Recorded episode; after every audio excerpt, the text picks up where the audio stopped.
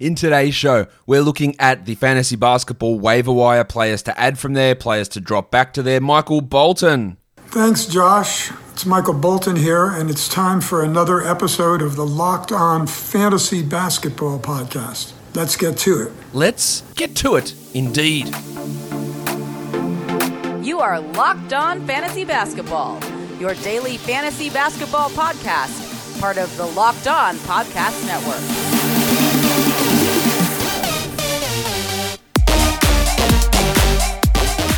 Hello and welcome to the Locked On Fantasy Basketball Podcast brought to you by Basketball Monster. My name is Josh Lloyd and I am the lead fantasy analyst at basketballmonster.com and at Yahoo Sports Australia. And you can find me on Twitter as always at redrock underscore Beeble and on Instagram at Locked On Fantasy Basketball. Let's talk fantasy basketball waiver wire. Before I do, next week, the waiver wire show will be delayed by one day.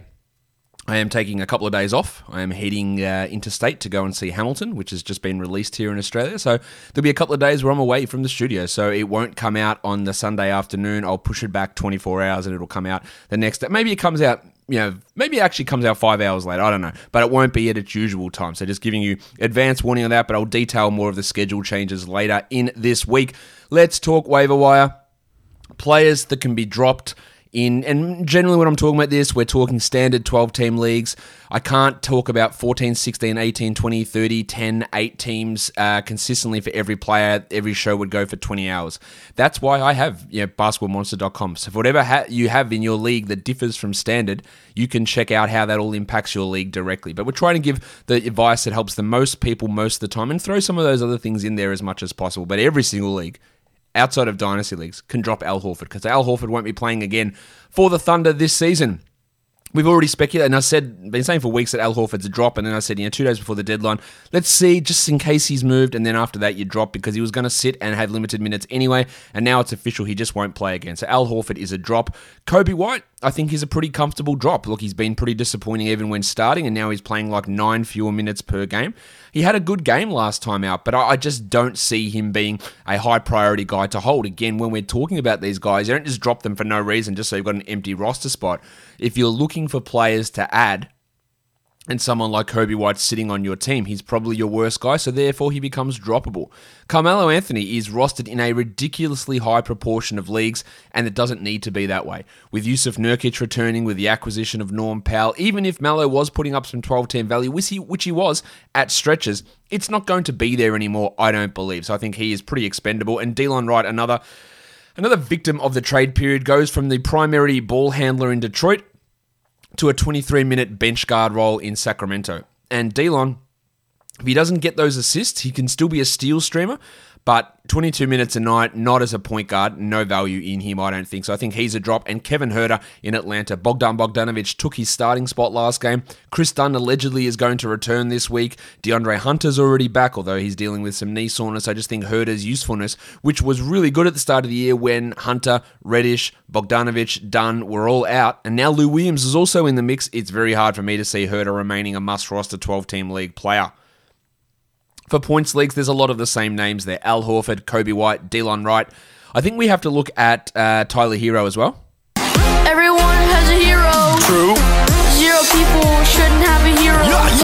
Um, Victor Oladipo's arriving. Hero hasn't been particularly good this year anyway. And now with Oladipo around, what does that mean for Tyler's minutes? I think if you're looking for someone to move on from, he can be an option. And Brook Lopez, we've been saying this for a while. His role's not changing, but he's just not a very good points league player.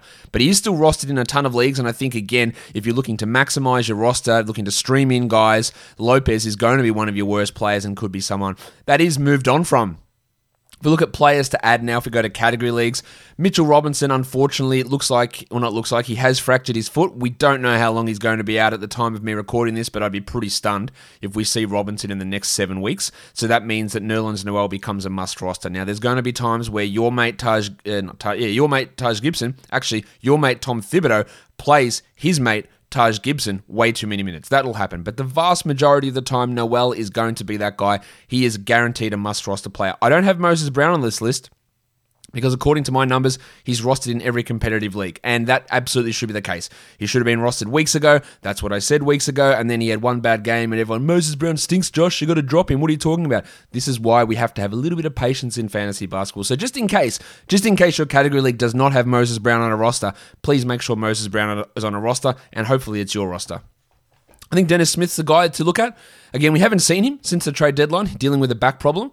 But with Delon gone, Saben Lee's not the answer. Rodney McGruder's not the answer. Dennis Smith probably is the answer. They've been pretty impressed with what he's doing. And yes, Killian Hayes is going to return maybe at the end of April, and then maybe in 20 minutes a game as he gets back from this significant hip injury. So Smith's going to have some pretty strong value rest of the season.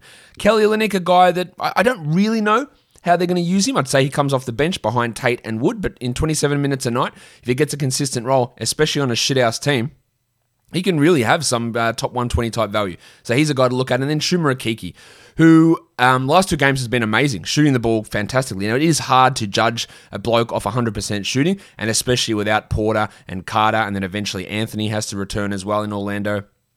It's hard to get that full grasp on what his role is going to be. He will start, there's no doubt about that. Um, and he will be pretty good with defensive stats. I just think his offensive output's a little bit inflated, but you add him and then you see where we go from there. And the same with Isaiah Roby, who at the moment, with Darius Bazley out, is starting at power forward. I don't know when Bazley's going to return, but when he does, then Roby moves into a mix of minutes at the four, at the five, with Brown and with Tony Bradley perhaps as well. But he's a guy to add, and let's just see where this goes because he has put up some pretty strong numbers this year. In points leagues, I'm using different roster percentages for this one, different metrics. Yeah, Moses Brown and Kevin Porter Jr. and Robert Williams III somehow are still available in over 30% of Yahoo leagues. They need to be rostered in every single Yahoo league. So does, of course, your mate Maximum Derrick White. Maximum Derrick. And Terrence Ross, when he returns, much like Dennis Smith, he's going to have so many shot attempts in Orlando. He may start, he may not start. I don't actually give a shit. He might play, you should play 32 minutes and probably take 20 shots, and he is going to put up some really, really good numbers, I believe. Guys, when you're looking for parts for your car, why would you go to a local chain store when rockauto.com? It's right there, it's sitting right on your computer. It's on your phone. You can just uh, open it up and save yourself money. RockAuto.com is um, the family business that's been serving auto for 20 years. Go to rockauto.com to shop for auto and body parts from hundreds of manufacturers. Their catalog is unique and remarkably easy to navigate. Quickly see all the parts available for your vehicle and choose the brands, specifications, and prices you prefer. And best of all, prices at rockauto.com are always reliably low and the same for professionals and do it yourselfers. Why would you spend up to twice as much for the same parts? Go to rockauto.com right now and see all the parts available for your car or truck and write locked on in their How Did You Hear About Us box so that they know that we sent you. Amazing selection, reliably low prices, all the parts your car will ever need. RockAuto.com.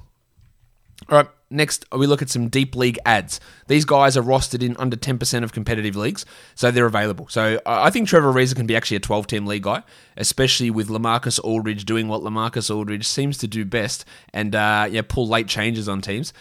Uh, Lamarcus Aldridge, I reckon, maybe maybe this is being harsh. and I don't know if he listens to this. I'm sure he doesn't. Underrated shit bloke, Lamarcus Aldridge. I'm just going to put that out there. Maybe. Maybe I'm just misreading that. Anyway, Trevor Ariza in Miami. Absolutely worth at least a look in a 12 team league, but anything deeper, he's a must roster. Grayson Allen is putting up top 120 value over the last two weeks. Now, I don't believe that he should be a starter, but it doesn't actually matter whether I believe that or not because he is, and he's getting minutes, and he's putting up okay numbers. So I'd add him in 14 to 16 team leagues. Tony Bradley, I don't know how he's going to figure into the Moses Brown, Isaiah Roby mix at center in OKC, but we saw him have that absolute monster against the Warriors. 16 teamers, I would add him. Dan Gafford. Can you trust Scott Brooks' rotation? No. Can I? Of course not. But Dan Gafford's the best of that group. Absolutely the best fantasy profile. And Brooks actually spoke positive uh, about him after his first game. I think he's worth an ad in 14 to 16 teamers. And worth a watch in 12s. Sterling Brown, I think he's going to have a relatively regular role. He's not going to be consistent enough in most leagues, but he's available almost everywhere. So in 16 team leagues, Sterling Brown is a pretty strong option there. Must roster players, let's bang through these. These should be rostered in every league. Rob Williams, Tyrese Halliburton, PJ. These are all guys who are rostered in under 80% of leagues, so they're available in 20% of spots. Rob Williams, Tyrese Halliburton, PJ Washington Jr., Nerlens Noel, Kevin Porter Jr. Maximum Derrick White, Kyle Anderson, the C part of Moses Brown, TJ McConnell. I'm not that I'm not sure about that one, but I think so. Uh, Larry Nance Jr., Devonte Graham, Terrence Ross, Darius Garland, the Wild Thing, Jae'Sean Tate, and Malik Beasley. Absolute must roster players. Let's look at the popular ads over the last um, the last couple of days. Chuma Okeke has absolutely blown up in his roster percentage. Everyone's adding him. I think he's worth having a look at, but there will be some disappointment. I don't know why everyone's adding Khem Birch. Wendell Carter Jr. is going to come in there, and he's going to be the starter, would be my guess. Birch put up that absolutely huge game first time out for Orlando. I think that's a little bit of fool's gold. And Otto Porter, I think he's worth a look, Otto Porter. I don't know whether they start him at the three next to Okeke, but if he plays 29 a night, I think he can be a 12 team league player. Malik Monk dealing with a foot issue, but I, am fine with adding him and seeing what his scoring and threes can do. And then Gary Trent Jr. I, I don't agree with Gary Trent Jr. as a 12 team league ad. I sure in 14 team leagues as a streamer in 12s for points and threes, no worries. But as a must roster player, uh, absolutely not. Get that garbage out of here!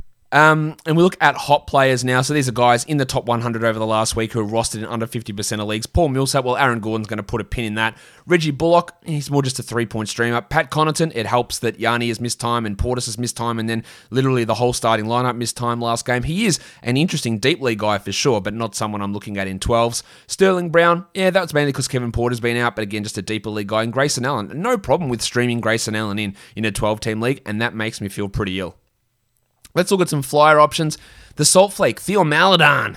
Uh, Theo put up an absolutely huge game last time out. Now, I know there's no Shai, and there's no George Hill. He has been starting for a very long time here, Theo, and he has not been anywhere close to that. He's shooting like 39%. But if you want to take a flyer and hope that the scoring can improve and the percentages can improve, then sure, the role is absolutely secure for Maledon. It's just that I, I don't believe he's going to be that good. Jaden McDaniels looks to have locked up the power forward spot in Minnesota. He's going to be up and down, but he's worth a flyer. Isaac Okoro, the minutes are strong. We just hope for more consistent production. Maybe that comes. And then a couple of Wizards guys. Deni Avdija, who started last game over Garrison Matthews. I'm not sure if Scott Brooks will continue that or if he'll continue to dick Avdija around. That's a real possibility too. But maybe he's a flyer. Probably lean to more or deeper leagues there. And Dan Gafford, as I mentioned. If he can get 25 a night, he will be a top 120, if not higher, uh, fantasy player. So we just have to wait to see how all of that plays out at this stage uh, across fantasy leagues. All right, that'll do it for me today, guys. Don't forget to subscribe Apple Podcasts, Google Podcasts, Stitcher, Spotify, and on YouTube. Give it a thumbs up, leave a comment down below, hit the notification bell, guys. We are done here. Thank you so much for listening, everyone. See ya.